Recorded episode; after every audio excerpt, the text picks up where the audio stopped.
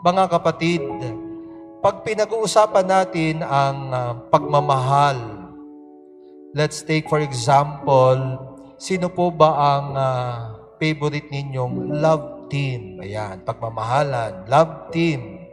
Pag sina tito at tita, yung mga oldies natin, ang unang pumapasok sa isipan nilang love team ay si Guy and Pip, ano? Na kung saan nakaranas sila ng ah, pagmamahalan ng dalawang tao sa panonood nila sa pelikula o sa telebisyon, ano? Kahit pagka sinabi mong ah, ah, Guy and Pip, automatic yan. Sila ay love team, ano? Ngayon naman, pagka tinanong mo yung mga kabataan, syempre, sino ba yung favorite na love team ninyo? No, halimbawa si Daniel at si Kathleen. Tama ba? Tama ba yung pangalan? No. Ah, ano bang ano bang combination nila? Katniel, aba alam na alam ni ate. Katniel, di ba? Oo. Pag sinabi mong Katniel, naku, magtitilian na yan. Bakit nagtitilian? Kasi nakita nila yung chemistry of their love, no? Tapos pag nanonood sila, kilig na sila, kilig sila dun sa ah, moment of their ano, yung exchange of love. Ano ho? O for example, sino ba yung isa pang pa- sikat na sikat ngayon? Si, ha? Liz Ken, aba alam na alam talaga ni ate, updated. Liz, sino ba yung Liz Ken na yun? Si Liza tsaka si, si Enrique, o yan, no. Hindi ako titingin dito, walang tao dito. Dito lang titingin, ano. Liz Ken, ano. Pag sinabi mong Liz Ken, siyempre, ito yung ano, no. Pag nanonood sila, kinikilig sila. So, yung pangalan pa lang na Liz Ken, ako kikiligin na yung mga tao. Bakit? Kasi they are the symbol of love, no, pagmamahalan. O for example, pagka pinag-usapan naman natin ng unity, pagkakaisa, ayan. Sinong unang pumapasok sa isipan natin? Bukod sa mga artista, isa sa pinakamagandang example ay ang family.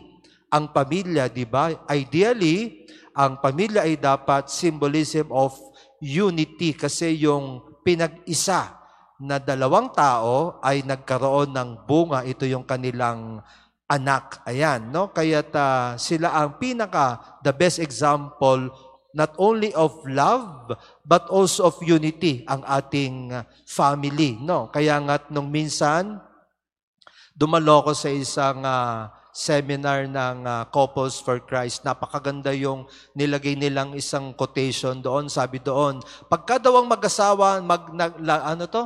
magka-holding hands habang naglalakad. Nako, walang sino mang temptation o problema ang pwedeng makawasak doon. Not even the devil, no? Kasi pagka united, ang mag-asawa, napakahirap, no? Gibain, no? Kaya't sabi nila, dapat ang mag-asawa laging nag-holding hands para hindi mapasukan o masira, mahi, ano, ma-divide no hindi magkaroon ng division kahit ito pong mga binanggit ko mga example sila po ang symbolism ng pagmamahal at the same time ng pagkakaisa no ngayon po ipinagdiriwang natin ang dakilang kapistahan ng tatlong persona ang ama ang anak at ang Espiritu Santo. I-connect po natin, no? Kasi dito sa sinabi kong uh, example ay makikita natin yung pinakabuod ng uh, karakteristik ng Ama, Anak at Espiritu Santo. At ano yon? Number one, pagmamahal. At number two ay pagkakaisa. Isa-isahin po natin. Ano? Una, pagmamahal. Kung titinan natin, ang Diyos Ama, Diyos Anak at Diyos Espiritu Santo, nabuo sila dahil sa pagmamahal. Tingnan po natin itong gospel na binasa natin. Isa-isahin natin. Sa English, Englishin ko na lang, mas naintindihan ko po eh. Sabi niya, For God so loved the world. Down. Ang Diyos Ama, mahal na mahal niya tayo. Kaya ibinigay niya ang kanyang anak. At alam natin, ang anak na si Heso Kristo ay punong-puno ng pagmamahal sa atin. No. That's why He gave His only begotten Son. At the same time, nang umalis si Kristo, no? hindi naman siya umalis literal, pero nung umakit siya sa langit, ipinadala niya ang Espiritu Santo, tanda ng kanilang pagmamahalan. No? So kung titignan natin, itong santatlong ito ay connected, na buo, nagbibigay ng pagmamahal. Ano ho? Sino una nagmahal sa atin? Ang Diyos. No? Sa simula't simula pa sa story of creation, God created everything out of love. Ipinadala ng kanyang anak para maramdaman natin ang presensya ng Diyos at maramdaman natin ang malapitan, ang pagmamahal ng Diyos sa atin. Hindi pa sila nakontento, ipinadala pa nila ang Espiritu Santo na patuloy na nagpaparamdam ng pagmamahal sa atin. No, no. Kung titinan natin ng banal na krus, sinasabi nga natin, ito ang simbolismo ng pagmamahal ni Kristo. Pero hindi lamang iyon. Siya po ang, ito po'y simbolismo ng pagmamahal ng Diyos Ama, Diyos Anak, at Diyos Espiritu Santo. Pag tayo po ay nag-aantanda ito pala po ay simbolismo ng pagmamahal, no? Sa ngalan ng Ama, ng Anak at ng Espiritu Santo, ito pala ay simbolismo ng pagmamahal. Kaya't pag tayo ay natapos ang misa, sinasabi ng pari at binabasbasan ko kayo, sa ngalan ng Ama, ng Anak at ng Espiritu Santo, humayo kayo sa pag-ibig ni Kristo. Pinapaha, umahayo tayo, dala-dala din natin ang pag-ibig ni ng ating Panginoong Heso Kristo o ng ating Diyos.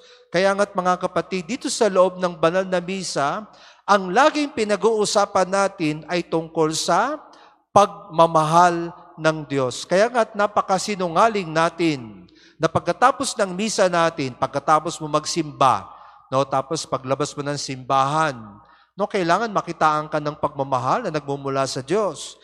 Pero pagkagaling mo sa simbahan, tapos nagsisisigaw tayo. May anong saan ka galing? Baka hindi ka galing simbahan. Baka galing ka sa palengke, ano? Kaya ta, hindi po ito ang pabaon ng ating Panginoon. Ang pabaon lagi ng Panginoon ay pagmamahal. Tayo po'y carrier din ng pagmamahal. Ibibigay natin ito pagmamahal sa ating kapwa. Ito po yung una, no? Ang Diyos ay simbolismo ng pag-ibig. At itong pag-ibig na ito ay contagious, nakaka hawa. Hindi po ito coronavirus ano na kailangan nating maano ma, mahawahan. Dapat mahawa tayo sa pagmamahal ng Diyos. Pangalawa po ay pagkakaisa. Unity. Paano po nakikita ang pagkakaisa dito sa Diyos Ama, Diyos Anak at Diyos Espiritu Santo? Isa-isahin natin. They are one in the mission, in their mission. Ano? Sa ulumang tipan, ang Diyos Ama, siya yung nag-create. No? Sa bagong tipan, si Kristo yung nagpakilala kung sino ang Ama. No? At ipinahayag niya kung ano yung plano ng Ama. So may continuity, ano? May unity. Nung nawala na si Kristo makit sa langit, ipinadala niya ang Espiritu Santo para ipagpatuloy yung misyon ng ating simbahan. So, they are one in the mission, in their mission. Ano pa? They are one as God. Sila ay iisa sa kanilang pagka-Diyos. Hindi natin pwedeng sabihin na mas mataas ang Ama kaysa sa anak. Hindi po yon. They are one in essence and existence. Napakalalim po nun. Ano? At the same time po, sila po'y iisa. Pag tayo po'y nagdadasal, tayo'y nagdadasal sa iisang Diyos. Ano ho? Kung kaya't, pag tayo po'y nagdadasal sa Diyos Ama, Diyos Anak at Diyos Espiritu Santo, since they are one, ano po ang epekto nito sa atin? Tayo po'y iniimbitahan na maging isa din sa kanila. Pag tayo nagdadasal, sabi nga, where two or three are gathered, in my name, there I am in their midst. Pag tayo po'y nagdadasal, nagiging kaisa din natin ang Diyos. Nagiging kaisa tayo ng Diyos. Pag nagdadasal po ang buong simbahan all over the world, we are being one in the name of God. Ano? Kaya po, pag tayo nagdadasal, nagiging, nagiging one, nagiging isa po tayo. Yan po yung uh, tinatawag nating epekto ng pagdadasal.